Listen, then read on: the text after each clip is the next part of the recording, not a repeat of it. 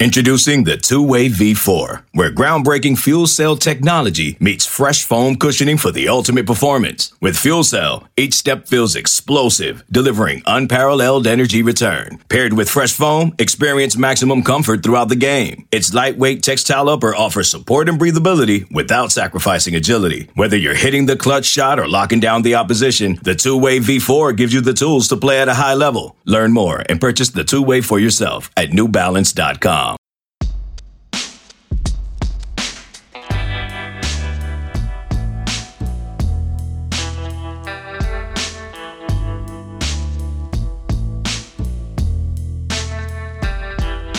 Welcome into the Husker 24 7 podcast. I'm Mike Schaefer, joined by Michael Bruntz, Brian Christopherson here on the last day of June.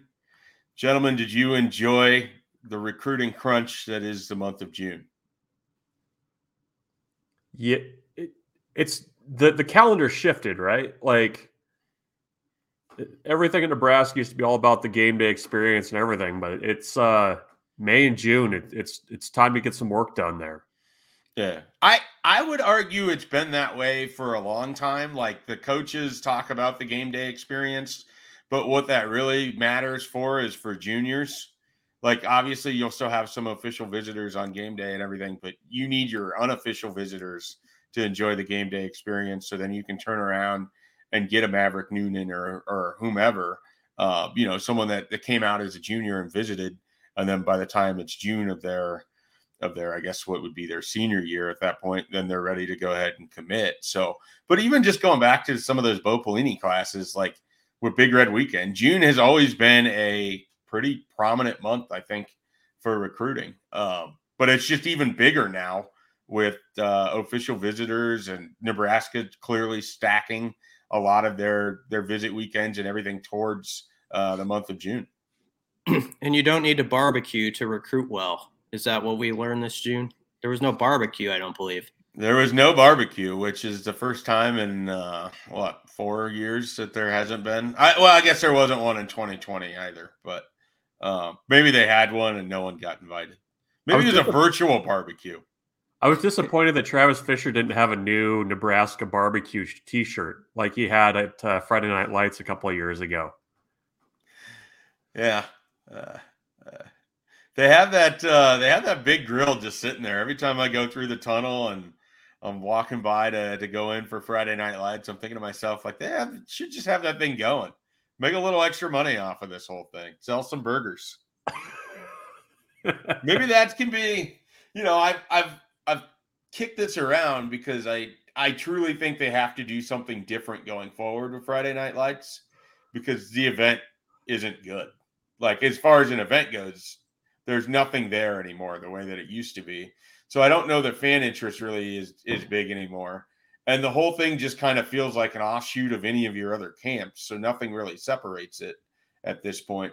So uh, you know, we we weren't planning on talking about this topic, but do you guys think I'm crazy that they should either scuttle Friday Night Lights or find some other way to separate themselves with it? Because they're just outside of you know, raking in money from kids around the state who want to work out Memorial Stadium, there's not a lot of value being gleaned from that event anymore. Well, the value, I guess, is, and I don't even know if it's necessarily because it's on Friday night, but I mean, it's it's kind of your point about the visits in some ways. It's about like the sophomores and the younger kids that maybe you get a look at, but it's and I, I think Nebraska's probably a little bit of a victim of its own success too. I mean, Micah Parsons isn't going to be getting off that bus to go run routes, uh, you know, at Friday Night Lights going forward. Probably. I mean, the air quote star power, I guess, that they had with some of the guys from California that came and worked out, like that's not going to happen. I don't know what you do. I mean, it, you're, you're right that it almost kind of feels like another individual camp in a lot of ways. Um, I, I don't know what you do. Uh, yeah. You know, I, aside from you know bringing in big names, it, it just seems like uh, you know the the camp part of it, it is uh, it's just not as valuable as it used to be. Yeah, and you I mean there's not even like there's an atmosphere with it. Like it's it's literally was no different between the pipeline camp and Nebraska's Friday night lights camp. in terms of any kind of atmosphere. It's just people sitting there. Mostly, I think they would admit bored out of their mind watching some guys run and you know catch a few passes and everything else. Like it is just not. And and these weren't really designed to be spectator events to begin with, but like it just doesn't have any real recruiting cachet to me anymore. Like I I think Nebraska would be better off doing a barbecue and building towards that, which isn't a public thing, than they would be pretending like Friday Night Lights is any kind of recruiting thing. Because they just, I mean, who's the last kid that they've gotten that was a direct result of Friday Night Lights? I guess Jaleel Martin kind of fits that pattern. So there's one. Um, but there's just, you know, there's just not that much. Maybe it gives you the opportunity to, you know, but you have those camps. Like it's not like you're not able to see Carter Nelson or uh Jamez Ross or, or whoever it is that might be on the precipice of getting an offer if they just came in and worked out at an individual camp. I just don't think there's anything that distinguishes it in the way that it used to be. Yeah, I don't know. I don't have a strong opinion on it, to be honest. I mean, I, I think it is one of those things where they, it really like five five or six years ago, just because of the star power they had at one or two of them, I think it sort of set this this standard that is is hard to reach as far as who you bring in. I do think there's some use um, in having you have your visitors in that weekend and they're kind of the big men, you know, on the sideline, like the guys you're you're really after, and they're kind of just taking in what's going on, and uh, you know they can talk with the other recruits and stuff like that. So maybe there's something there, but I, I get your point. They they could definitely uh, tweak it some, but um, you know they they also did get a few offers out of it with guys sort of behind the scenes that they worked out that came in. Mickey Joseph had come in, so I don't know. It's it's probably something you're always trying to evolve or figure out what's the next thing, how to take this one step further. I think you just bring back the live DJ and make it a big barbecue. DJ DJ then, cool. Yeah, and then maybe you have one on ones of people fighting over the last piece of steak or something. Maybe that's what it is. That's what the one on ones are. It isn't a fake quarterback anymore for the offensive lineman and defensive lineman. It's a real stake. It's the, the winner of that battle gets it. It's the old the loser XFL gets a hot dog. Yeah, look, I'm in for that. No, yeah, I, I, I, that that's a fine idea. I, I think the steak scrum, and you can get a trophy along with the steak. That's what you get. I suspect that this is just me sort of being an on an island, but it's just the idea is if you're going to specialize this as like it's somehow different than your other camps, I need to see it be different, or just like congrats to the kid on getting a special shirt. I guess that feels like they're all three sizes too small.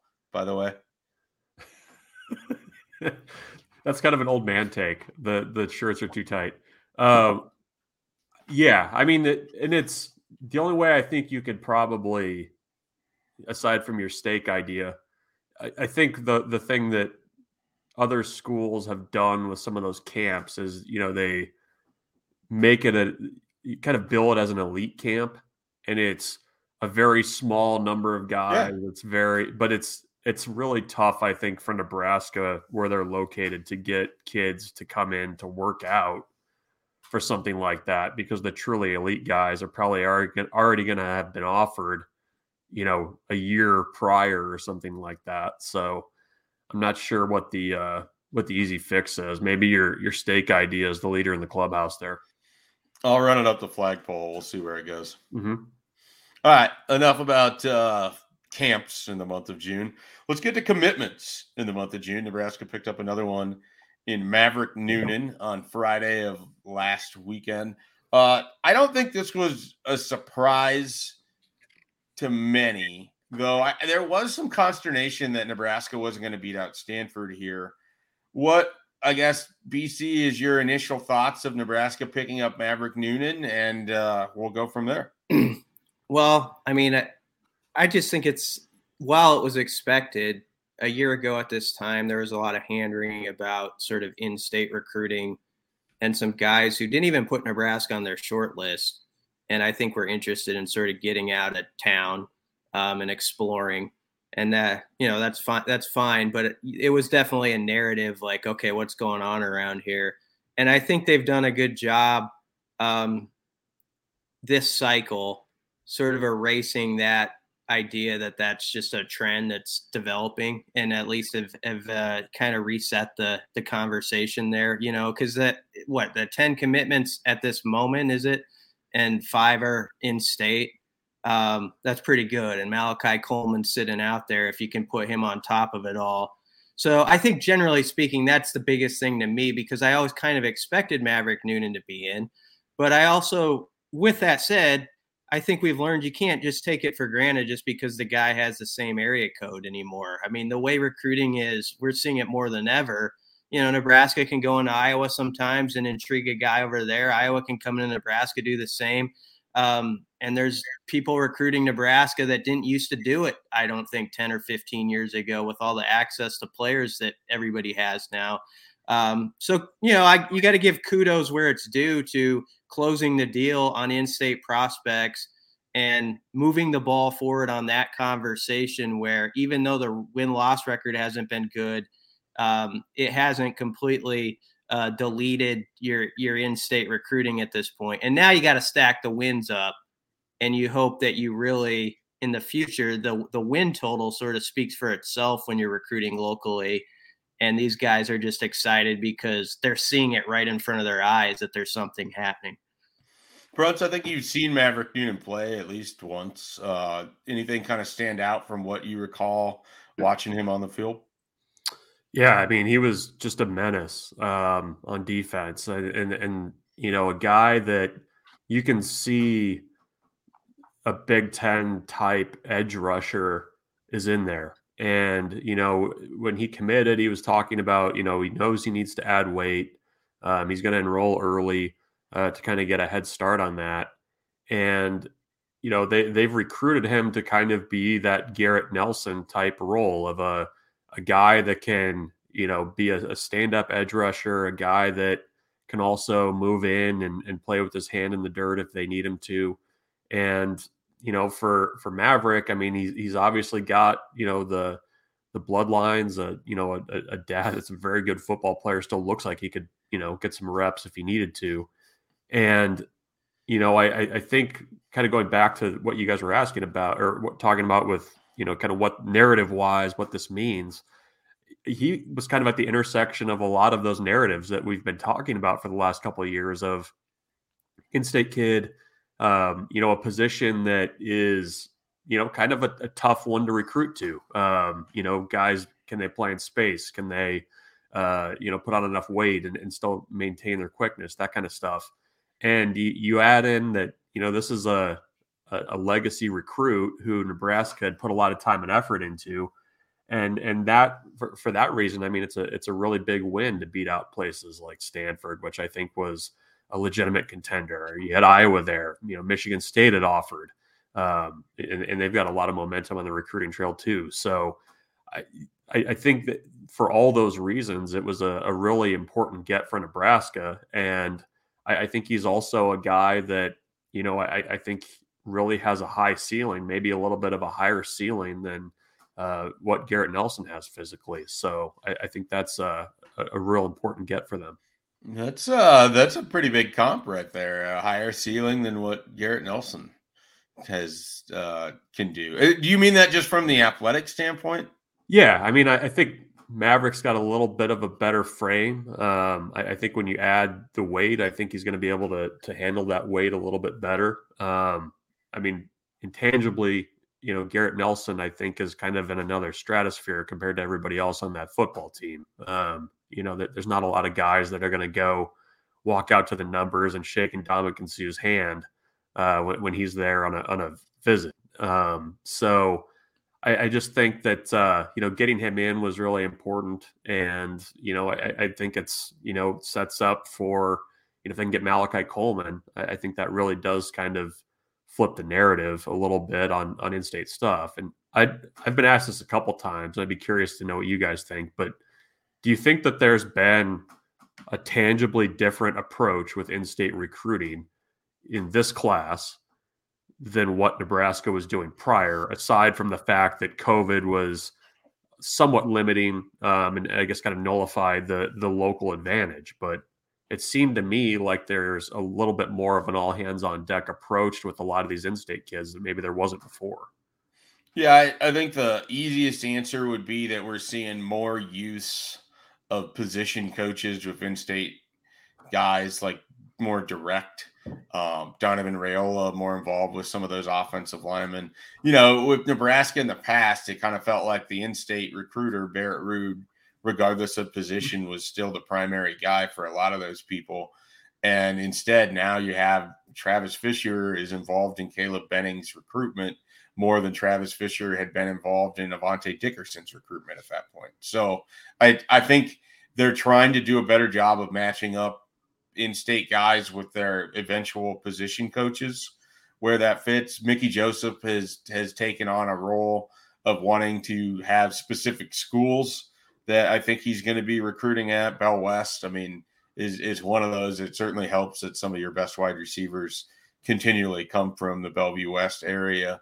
Um, so I, I, think that there's um, there's certainly that effort uh, to to do a better job, you know, familiarizing themselves with some of that talent early on. I mean, look, they they offered a kid that hasn't even played high school football yet. Christian Jones and Tyson Terry got offers as freshmen. Davon Hall got an offer very early in his career. I mean, they're they're certainly willing if they think a kid, you know, Carter Nelson, a guy that is out in Ainsworth that normally would have taken a little bit longer for his recruitment to take off.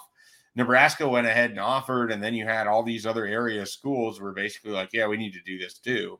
And so I I think that they've they've been active, and they're now kind of matching that up with more effort from uh, the position coach aspect of things and what they had in the past. That would be the the simplest answer that I have to to kind of give. Some of it is relationships are lining up better. I mean, and and I do think that COVID really mattered when you're talking about Keegan Johnson and Avante Dickerson and Caden Helms and Devon Jackson and all of that stuff. I mean, I don't think it was everything, but I do think that it made it harder, uh, you know, for Nebraska to to just get those kids on campus repetitively to to help their chances. Yeah. It, seem, it seems like the the distinction between an in-state and an out-of-state kid is is less th- than what it was. Like I guess that's kind of what I'm getting at. Is it seems like the way that you would recruit a Riley Van Poppel, where you have multiple coaches doing it, that is is more the approach for these in-state kids. Yeah, I think that's fair. I mean, I've talked about this, uh, you know, a lot in the past. Like they need to treat Omaha the same way they treat St. Louis, the same way they treat New Orleans, the same way they treat Miami, where you have a pocket of coaches that are involved in it. Like it, it should never have just been Barrett Ruud's job to try to go get these kids. Now, when it lines up and Barrett Ruud is also the position coach for for you know Ernest Hausmann, like that was a slam dunk for Nebraska. Barrett Ruud was early on with with Noonan, and then that was passed off to to Mike Dawson and Erik Chinander. I think had some involvement there. Like that's where it makes sense. It's not that you take Barrett Ruud out entirely, but you know, sometimes like Mickey Joseph is going to connect more with Malachi Coleman than Barrett Ruud will. Like that's just the reality of it. You know, same with uh, Caleb Benning. It's more important for him to have those discussions with, uh, you know, with Travis Fisher than it would be Barrett. And so it's just, I, I think, you know, you still use your your in-state recruiter to kind of build those relationships with coaches and everything throughout the the state. But then you deploy the position coach. Like Sean Beckton's going to be involved with with uh, Carter Nelson. Sean Beckton was involved with with um, you know obviously Thomas Fidone but also AJ Rollins and James Carnie. So it's not like this is entirely new for Nebraska. It just feels like there's more of an effort to do it hmm. earlier in a guy's career. I think it's also backing up the philosophy Vince Quinta said um, this spring where in the portal era, it's ever more important to have those guys who are maybe in state or within a very tight radius um, where it is going to get tough for these guys at some point in their college careers.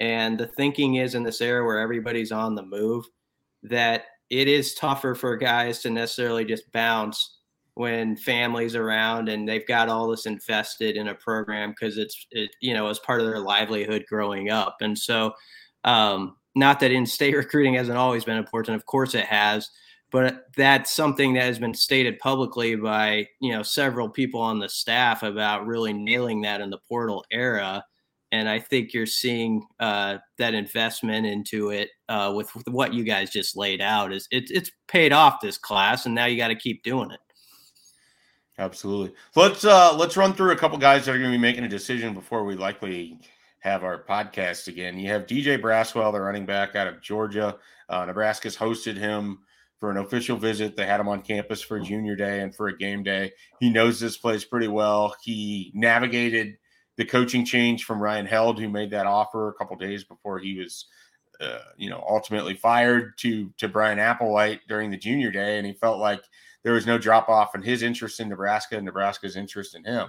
And so I I think, um, you know, they have done pretty much what they can in terms of that recruitment it's just going to come down to is Nebraska where he feels like he's going to have the most success uh, and and where he wants to be. So um, Boston College, the other team to really kind of keep an eye on. He's got Alabama and Oregon in his top four. Those are going to be the the four hats on the table, so to speak. Um, really, it's Nebraska, Boston College, which I don't know. I I can't think of another time where those have been the top two teams in a recruitment. So I'm I'm kind of curious about this one. And you're talking about a kid from Georgia, so it's kind of you know, all over there. So, uh, but this could be a big win if Nebraska could land DJ Braswell. I I still think it's too close to call. I'm not even sure the respective schools involved know at this point here, just a couple days out. So credit to DJ Braswell, who in an era in which there's a timeline for a commitment and everybody seems to know what's going to happen three days before. Uh, I I don't know that anyone has a real gauge as to what's going to occur on Saturday. So that's one of them. Uh, Barry Jackson is going to make a decision on July 2nd as well. That's wide receiver that I think a lot of fans weren't sure if Nebraska is going to to take, but he's a he would be a take for the Huskers. I still don't know who he's deciding from. He's recently made visits to Mississippi State, Memphis. Uh, there's another team in there too. I, I can't think of right off the top of my head. And then of course he visited Nebraska with those other Georgia guys um, the beginning of the month. So Barry Jackson, that could be a decision that goes Nebraska's way as well. And then later on, you have Caden Green, Amir Herring have scheduled decisions on July 6th and July 7th. Uh, those are two big ones on the offensive line. And, you know, I, I, keep saying it like if there's a dark horse for Caden Green, it's Nebraska. I still think it's going to be pretty hard to jump past Oklahoma. Yeah, I think you ran it down pretty well there. Yeah. Uh, you know, those those are the main guys. Obviously, uh, linebacker Dylan Rogers is a guy I think will probably announce at some point fairly soon. I like Nebraska's chances there um, and would be a nice compliment to Hayden Moore. Um, you know, as far as as uh, Barrett Ruud doing a nice job this cycle. So um, as for the other guys, I, I do think there's going to be a lot. Is Barry Jackson's July second too, right? His announcement. Yep. His is July 2nd and Braswell's July 2nd. Yeah, that's a pretty intriguing day because you're absolutely right, I believe, in that Braswell has uh, done a good job keeping it very uh, tucked inside uh, whatever he's thinking and not letting letting that out to a lot of people. And uh, sometimes people, you know, think like everybody knows something, and like you're there are cases where even the coaches are sort of like, I don't know how this one's going to go up until the last day or so. And I, I think this might be one of those. All right. Uh, any other thoughts here on recruiting before we shift? This episode is brought to you by Progressive Insurance. Whether you love true crime or comedy, celebrity interviews or news, you call the shots on what's in your podcast queue. And guess what? Now you can call them on your auto insurance too with the Name Your Price tool from Progressive. It works just the way it sounds. You tell Progressive how much you want to pay for car insurance, and they'll show you coverage options that fit your budget. Get your quote today at progressive.com to join the over 28 million drivers who trust Progressive. Progressive Casualty Insurance Company and Affiliates. Price and coverage match limited by state law. Okay, picture this. It's Friday afternoon when a thought hits you. I can spend another weekend doing the same old whatever, or I can hop into my all new Hyundai Santa Fe and hit the road. With available H-Track all-wheel drive and three-row seating, my whole family can head deep into the wild. Conquer the weekend in the all-new Hyundai Santa Fe. Visit HyundaiUSA.com or call 562 for more details. Hyundai, there's joy in every journey. That seems like a no. Uh, actually, I do have one question for BC because I know you caught up with him. Uh, what were your general impressions with, with Cameron Lenhardt That he was on campus by himself uh, for an official visit, the last official visit Nebraska had before the dead period went in, the last official visit Nebraska will have for a high school kid until the games start next September here in Lincoln. What uh, what were your takeaways, and and is this something that you know he's a he's kind of a hybrid defensive end, outside linebacker type? Is this something that can move quickly? I don't. I think he's going to go into the fall. Um, he may maybe he'll surprise me. Um, Nebraska is going to be his only visit of the summer, is what he said on on Sunday. Very mature guy who has um, excelled at powerhouse programs. Um, you know, he was up at a powerhouse program in New Jersey. He's originally from that area, so I think Mike Mike Dawson, like you know, uh, was in on him when he was a freshman, and that could become useful. Like Mike Dawson has known all about him for multiple years now, and now, of course, um, Lenhardt's at IMG Academy. And the reason he went down there is he just wanted to play what he thought was against the best competition every time out. And he's proud of like who he's gone against and sort of um, how he showed out. He's played multiple positions. He's been a Mike linebacker. He's been on the D line. He thinks he's going to be an edge rusher more and more going forward. Um, so he's a very versatile player who I think has a frame where he could grow and be used all over your defensive line, even potentially. Uh, but it looks like Nebraska, Michigan State, and Penn State were the three schools he really highlighted. And he wants to make some fall visits, is what he said. And okay. so I, t- I took that to mean this is uh, a more natural recruitment to me in the sense like it feels like everybody's moved it up to the summer with decisions before their seasons. But this is like the old school way of like, no, I think I'll take a few visits in the fall on game days and and then let it play out. But I think Nebraska did a very good job and uh, is right in that. There, there's no reason they don't have a shot at him. BC, do I get the sense that you prefer the the old school style of recruiting, where guys just took their visits in late December and January, and everyone made a decision at that time? No, actually, no. I usually do like that. Would be a good assumption on your part that I would like the old thing and not the new thing. Um, but this would be a case where I'm fine with this. Um, I would rather have busy Junes and July where the commits roll in and there's a lot of decisions, and I totally understand it. I would do that if I were a kid. I would lock up my spot before my senior season, the way it's going nowadays. Uh, but I will take this over the Pelini era of January. oh, the January you know what? Eight, 18 guys in January. That was a freak show. 13 um, and 31 days. Yeah, whatever it was. Sometimes yeah. it sometimes it was a fun freak show. I remember when we were at different outlets one time, there was a kid uh, the night before who told you, I can't remember, he told one of you guys like he wasn't gonna commit to Nebraska or one he was he ended up going to Arkansas, whoever it yeah. was. So he he told me he was going to commit to Arkansas, told me that he could that I could just go ahead and publish it and then I published it. And then he called me back and he's like, actually, I don't want you to publish it anymore. Yeah. As if I could just like reach back in time and take it back. And I mean, I felt terrible, but like I, you know, I, I did my due diligence and like there was a fair amount of time between our conversation. Like if he had sent me a text or called me like 15 minutes in between our conversation, like it wouldn't, you know, have been out there. But no, I brought it really, up Willie Sykes. Yeah, that's who it was. Yeah, I brought it up because I remember you did your due diligence and I trusted that at the time. But I had to call one of you guys and be like, hey, this kid is like publicly going on the record with me saying uh, he's. He never committed to Arkansas. Yeah, so I was like, just so you know, it's nothing. I was like, I'm not throwing darts at you. It's just like, this is what this kid's saying. I remember that one. But there was funny, that was like what it used to be like that last month. It was just chaotic, weird stuff like that happening all the time. Yeah, I remember uh, Bruntz had to really talk me into to bringing you on board at twenty four seven because I was holding a grudge so long. He was like, "Yeah, he threw that grenade at me yeah. that one time about Willie Sykes." Yeah, I just remember in a text I just said Willie Sykes situation. I don't know. Well, that that and the confusion about the callback music with the lowrider. That was the other one. That Yeah. will always be a January favorite. There was a certain co- high school coach who will go unnamed, who his uh, music was the Lowrider song when you called.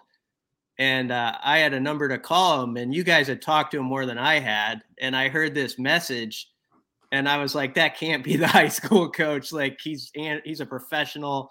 He's answering all these questions. He's not going with the Lowrider song." So I called you guys to make sure that was the right number, and, and indeed it was. That was correct. Uh, And he called If- me if back a little. like- He called me back a little tipsy, by the way, when he did his interview, but kind of fit the vibe. Willie Sykes finished his career with 22 tackles, one interception for a, that he returned for a touchdown, playing uh, briefly with Arkansas in 2015, and then finishing his career with Texas Tech in 2017. That's your that's your Willie Sykes update for the day. I'm sure the people have been sitting on this waiting for it forever. You have to be a diehard like recruit Nick to like when we we say that name, you, you're like, oh, Oh. yeah, yeah, yeah, I remember that one. Uh, since we're in it, I'm just going to finish with this. Willie Sykes, one of the reasons that he chose Arkansas over Nebraska is that the business school affiliation at Arkansas with Walmart was really what sold him on the Razorbacks versus Nebraska did not have an affiliation with someone like Walmart. So I, I remember having to like write that in his story and being like, well, I'm probably never going to write this again. So Thanks, uh, Warren Buffett. Yeah. I'm just I'm emptying the book of everything I have on Willie Sykes right now today. Yeah, Here we on knew this uh, day would come. Here it is. June 30th, 2022. So, all right. Let's switch over to the actual team. And let's get into a conversation about Nebraska's lack of Nouri Nouili for 2022. Um, I think we had an idea that this was coming. Um, it was announced, and I think obviously there's a ripple effect of what does it mean uh, for for the offensive line. And I guess just to me, right off the bat, the biggest thing is he was probably the one guy that you had the most confidence in that you could actually write his name at a spot on the offensive line for the first game against uh, Northwestern. I no longer think that you have a guy that you can just guarantee will be in a specific spot. Now, if Teddy Prochazka is healthy, you have your left tackle. If Turner Corcoran is healthy, he's probably your right tackle unless he ends up as one of the guards, in which case someone else has emerged at tackle. We assume Trent Hixson is going to be the center because at this point, who the hell else is going to be the center? But I mean, the one guy that you could pretty much put in Sharpie was was Nouri, and you can no longer do that. I think that's the biggest takeaway I have of all of it, uh, with with him having to sit out a year now um, after his announcement on Sunday. What what about or Saturday, whichever day it was? Any anything I didn't cover in there? Any other kind of takeaways that you guys have?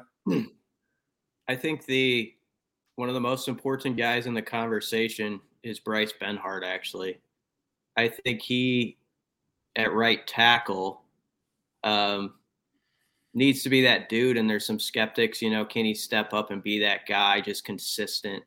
And I say him because if he could be the right tackle, and you felt good about it, Corcoran can go inside and take up one of your guard spots. And I think Corcoran can excel on the interior.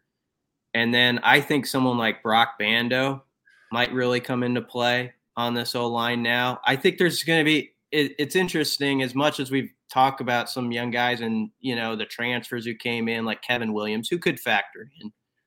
I think a lot's going to ride on a couple, maybe are they six year seniors, both of them? I guess they are, and Trent Hixson and possibly like a Bando, where you need those guys to have Justin Jackson esque uh, senior seasons, and that's a, a tip of the cap to what 2012 when Justin Jackson was a c- center for one year and did a really good job. Um, you need that type of play from guys like that, and maybe a Benhart really uh, stabilizing as well. Um, it's a tough it's a tough deal. I, am not going to sugarcoat the loss of Nouri at all. I I agree with you. I thought he was the most maybe one of their most cons- maybe the most consistent guy last year, and um, that line took a major step forward when he got inserted. And I thought he had a nice uh, pairing with Prochazka on the left side, and now that's gone. And uh, the other thing, while we're on the O line with Teddy, I'm really big on Teddy, but I just want to remind people he's only played a third of a college season, and he's playing one of the toughest positions in sports, you know, and he's coming back from an injury that he's at a rehab for like eight to ten months on. It's a uh, it's a challenge that I, I'm not. It's I'm curious what they're going to bring out there because they're, they were excited in the spring, but I'll tell you what, this adds to the challenge with the the weekend news last week. Yeah, definitely important to remind people that Teddy started one, two games, finished one and a half games as a starter. Like it's a, it's a different wave when you're out there for all twelve. Um, Bruntz, do you have any other thoughts on Nouri? Yeah, I mean, it, I, I, think it just complicates things. Um, you know, because like you said, that was the one spot that you would probably feel pretty good about coming out of the spring that you at least had that that puzzle piece in place. And now, you know, you have the questions still about Teddy's health and his his how ready he'll be, where the heck Turner Corcoran plays, um, you know, whether Trent Hixson is the guy at center. I think they they like his long term potential this season there.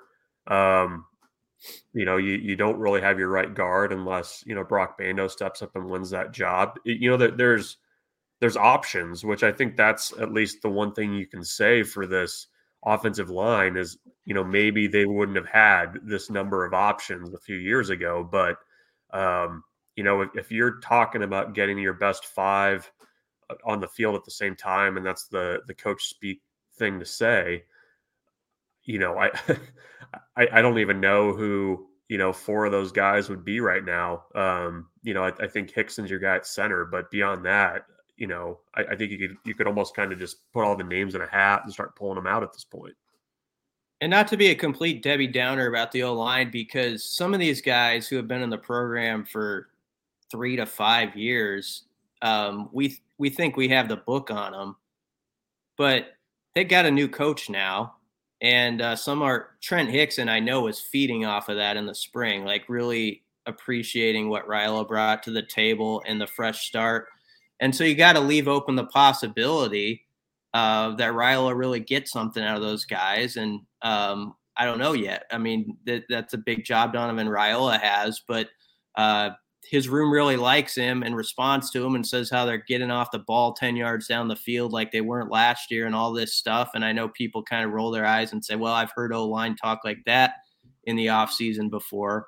Uh, but so you got to kind of balance it with that optimistic hope. Maybe that could be a real thing with also, uh, as we go through it and Bruntz lays out, like there's a lot of moving parts and things you're just like, I don't know for sure who's here or who's there, and that that makes it very difficult to just have blanket confidence in what it's going to be. Yeah, I um, I who like if you had to guess right now, who do you think replaces him at the left guard spot? Like, do you, you know, I, uh, it's there feels like they have several options that they could go that way. Is there someone that you think sort of stands out to you already in this regard? I mean, the the wild card to me is you know is, is Corcoran a tackle or a guard or an interior guy. I mean that that that's kind of the the in the choose your own adventure direction of figuring out what this offensive line work looks like. The first thing is okay, which what position is Corcoran, and then after that, if he stays at tackle, I mean, I, I think that's why you went and got a guy like a Kevin Williams, somebody that could uh, come in with some experience and, and give you some competition there. Um, you know, we wrote about Henry Lutovsky on the site. Is he ready to go? I mean, he played, you know, in two games last year. I, you know, I, I think maybe you would you would kind of err more towards uh, the experience there. I agree. I think Broc Bando is going to be at one of the guard spots, but um, you know, another guy that we haven't even mentioned is Ethan Piper, who's got a lot of starting experience. I mean, maybe he with a new uh, position coach enters back into the fray there. But um, yeah, I don't know. I mean, I, I guess I would kind of lean more towards like a Kevin Williams if it's not going to be Corcoran moving inside with the other pieces looking correct at the tackle spots. I have two spots I feel com- confident in predicting. That's it. Hixson at center, Prochazka at left tackle, and that's it. And then Bruntz Bruntz put it well. It's if if Corcoran's tackle, um, there's like five to six guys all named who you know could be on the interior, and I think Bando will be one of them. If um, Corcoran's a guard, that suggests Bryce Benhart is doing what he needs to do at his right tackle to me, and uh, so that's sort of the flip. There is what you do with Benhart, Corcoran, and that that has a domino effect. But there's only two spots I really feel like I know. I do think Hixson will be the center. Uh, I wouldn't have thought that back in January. You know, I, there was a lot of talk about Turner being the center, Corcoran. So uh, that's that's sort of been an interesting development. But he had a really good spring, and um, you know, if if and and Trent Hixson's been around the block too. I mean, Trent Hixson started a season, so it's not like you're throwing a guy who's never been out there. Um, but yeah, there's a there's three spots I have I'm not very sure about right now. Do we too often forget about Ethan Piper? I mean, that's someone that just like Trent Hixson has starting experience, uh, has played before. There was hope that he could be an interior offensive lineman for Nebraska. I think they tried him out at center and at guard.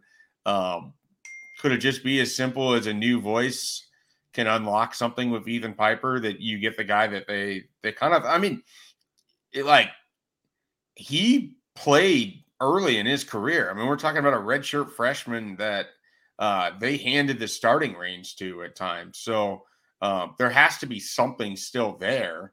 Uh, but I, I do feel like we've kind of collectively just moved on from Ethan Piper pretty fast. Yeah, I think we got to at least consider him. And um, there's seriously like six guys on the interior. Yeah, that's the thing. shot. And so to act like we know on the outside, like oh, it's these two or three, I, I think there's it's still got to play itself out, and um, it's going to be a really interesting camp in that regard. And if Ethan Piper needs motivation, which he I'm sure he doesn't need this as motivation, but Trent Hixson's a good example yeah. of a guy who got in early in his career, then step had to take a multiple year step back in his case, and now look at him, he, he might finish it off strong. Um, was it Sichterman last year, I guess, who, you know, he basically didn't play hardly at all in his career and suddenly was a starter. So there are guys that they've seen who have had to have patience and and perhaps that that gives them a little bit of hope over there for a guy like Piper. Yep. The other name too, you know, like a Brant Banks has played oh, yeah. tackle, he's played guard. I mean, there, there's those types of guys in that group too who have played both spots, and you know, I there's opportunity there, and you know, if something clicks for one of those guys under a, a new position coach, and I think that that that's sometimes helpful to veteran guys is to kind of reset things a little bit get a different voice some different coaching and you know maybe maybe somebody emerges from that fray that we aren't expecting. Absolutely. All right let's finish up with uh, a quick conversation on the most indispensable huskers. We have started the list. There are now five names out there starting from 25 working to 21 uh, these are the players that we have a cumulative uh, agreement on as the top 25. Isaac Gifford at number 25, Brock Purdy at number 20. No, not Brock Purdy, Chubba Purdy at number 24. That would be interesting, though. Breaking yeah, Brock, news. Brock Purdy would maybe move up to number one, right? Like, you know, he would be a little higher in the world. Yeah, he'd be a little higher. That's fair. 23, Isaiah Garcia Castaneda. 22, Oliver Martin. 21, Marques Buford. Uh, so obviously, five guys right there. It's kind of all over the map. I mean, you have two transfer guys, you have a former, two walk ons, and then you have a guy in Buford that uh, Travis Fisher can't not say great things about. So, a lot happening there. Is there anybody that you want to talk about specifically out of those five, Michael Brooks?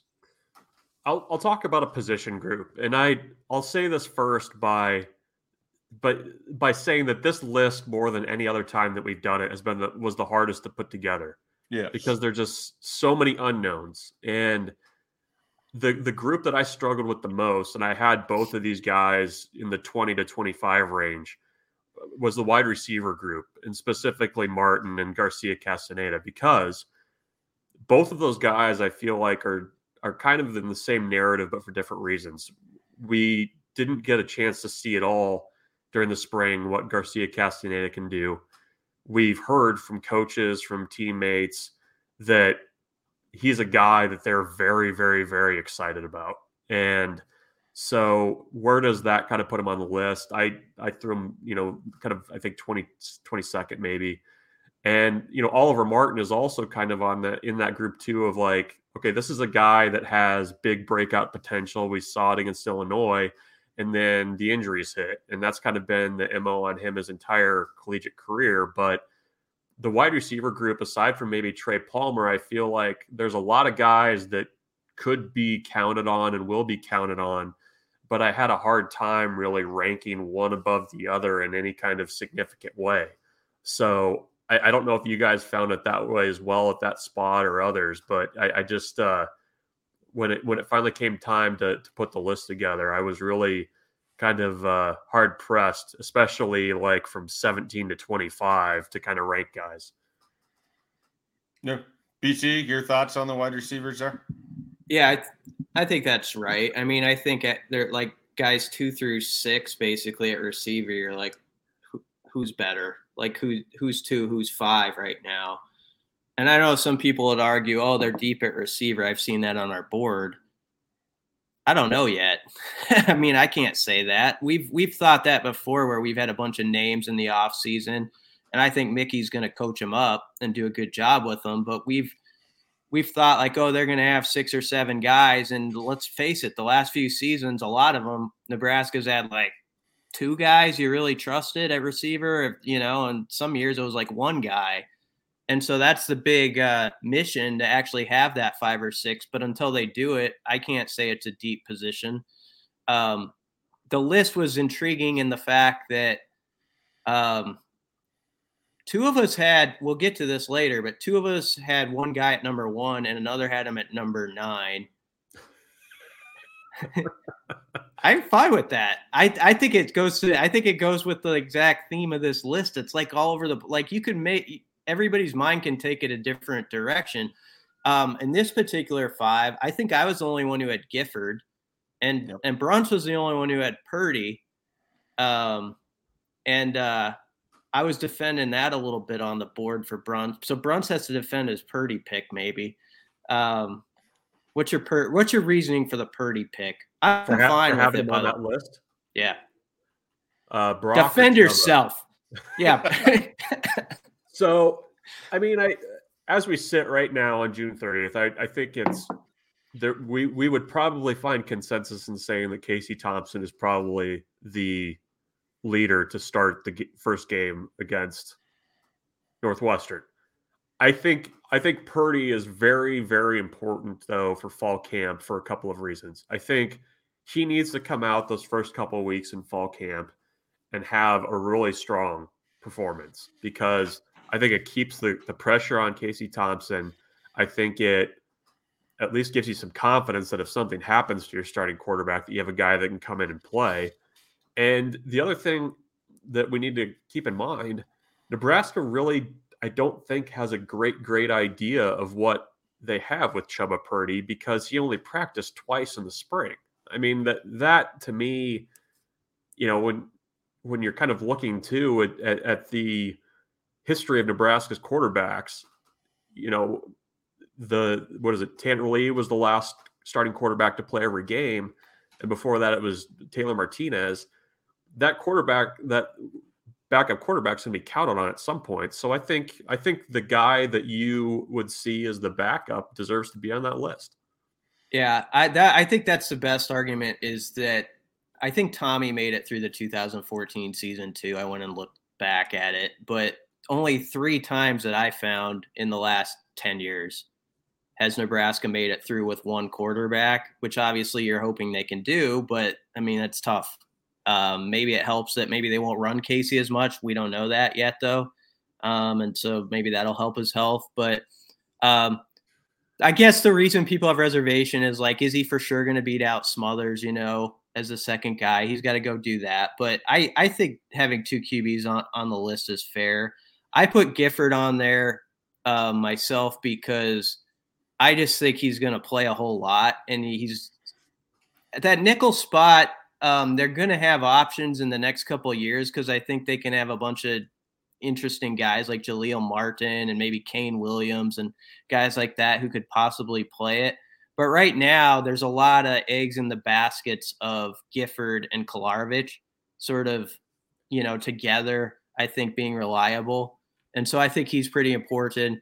And then I think Oliver Martin on that list, sort of the reasoning you could, for the argument, is last season. Like when he was healthy for the one game, you're like, oh, that's pretty nice. He could be a nice compliment out there throughout the season. And then when he wasn't, Nebraska's receivers really took a dip, and you saw sort of what it was when they, aside from Toure, uh, where they're kind of missing um, him as another option. And he, I think he's a good route runner and, and will have a solid season. So uh, Buford is the one of the five we listed today, though, that I actually feel the most confident of. And that's kind of funny because he's a second year guy who hasn't started a game yet, but yet you can tell they believe so much in him and what he's going to mean to this program that he's going to be on this list the next three years, you know, two years, I think.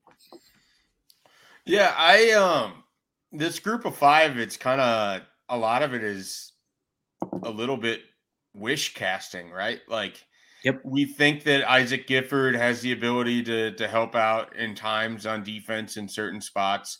There's hope that Chubba Purdy can be a good enough backup quarterback that he's reliable if he has to come in. Uh, or quite frankly, there's also the scenario where Casey Thompson is either not healthy, the thumb doesn't work, uh, or not good, and you have to turn to somebody else, and you're hoping that maybe Chubba Purdy can put himself in that conversation. We have no idea what the health status of Isaiah Garcia Castaneda is, but I don't have reason to believe that he wouldn't be available for the fall. Oliver Martin, if he stays healthy, could be as talented as a wide receiver as they have, but again, that's another wish. And then I think with Buford, he's kind of the one where it's like, okay, based on how the coaches talk about him, based on how he put himself in this program, just working as hard as he can for whatever he's done he's probably kind of the start of where it's like, okay, you can kind of draw a path to how this guy can be impactful, and it's less about hope and more just your normal linear development timetable of he's gotten to be a little bit older and there's more opportunities that's going to be coming his way. But what all of that to me describes is what Bruntz talked to right at the onset. Like this is a really tough group to put together this list with because there's so many new faces. I don't know who is being used where or how or why.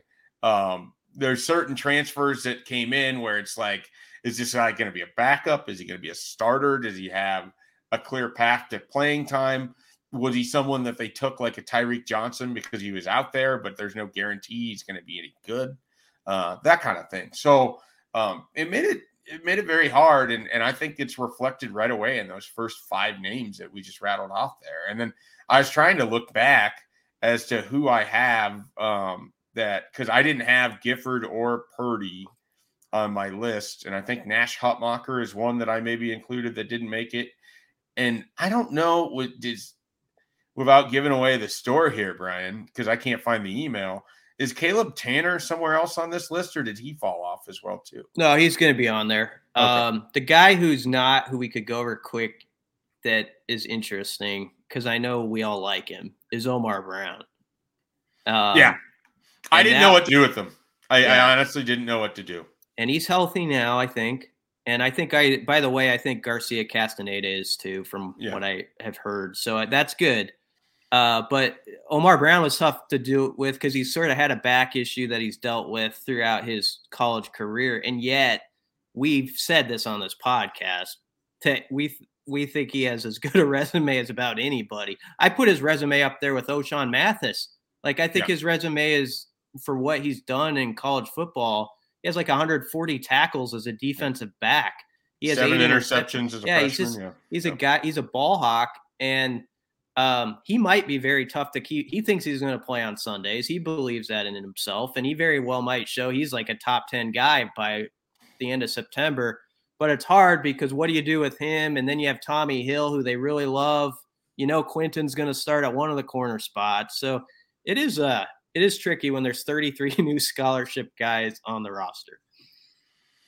All right. Any closing thoughts here? No, I'm just excited that we we uh we covered the Willie Sykes stuff. That was important. The, is this podcast going to be labeled Willie Sykes Saga? that would be. That would probably get some uh some head scratches. I'd be okay with it. What if you labeled it that and then it just really took off? Like you found that that was like a, people have been kind of craving that. And then, like in a few weeks, Willie Sykes joins the show and he talks to us about Walmart's management tra- program, and Yeah. just makes me feel like a total jerk. I wouldn't. I wouldn't hate it. It'd be nice to put a cap on the whole thing. It would it would certainly spice up July, that's for sure. Yeah. All right. Well, be sure to check out Husker 24 7. As we outlined, there are some decisions coming up that involve Nebraska, and we're going to have coverage of them one way or another. And so there's also the possibility that guys that don't even have like scheduled commitment dates could be popping in there too. So anything can happen in the month of July. Bruntz absolutely loves holiday commitments. So there could be one or two coming around the corner. You never know. Just whenever you least expect it, freedom could ring out for Nebraska, just like it does for America on July 4th. Have a happy and healthy holiday from Husker 24 7. Be sure to check out the website. Plenty of coverage. We'll be back with another podcast next week. Every sport has their big, juicy controversy. Boxing has the Mike Tyson ear bite. Cycling has Lance Armstrong. Baseball has its steroid era. Curling has. Broomgate. It's a story of broken relationships, houses divided, corporate rivalry, and a performance enhancing broom. It was a year I'd like to forget. Broomgate. Available now.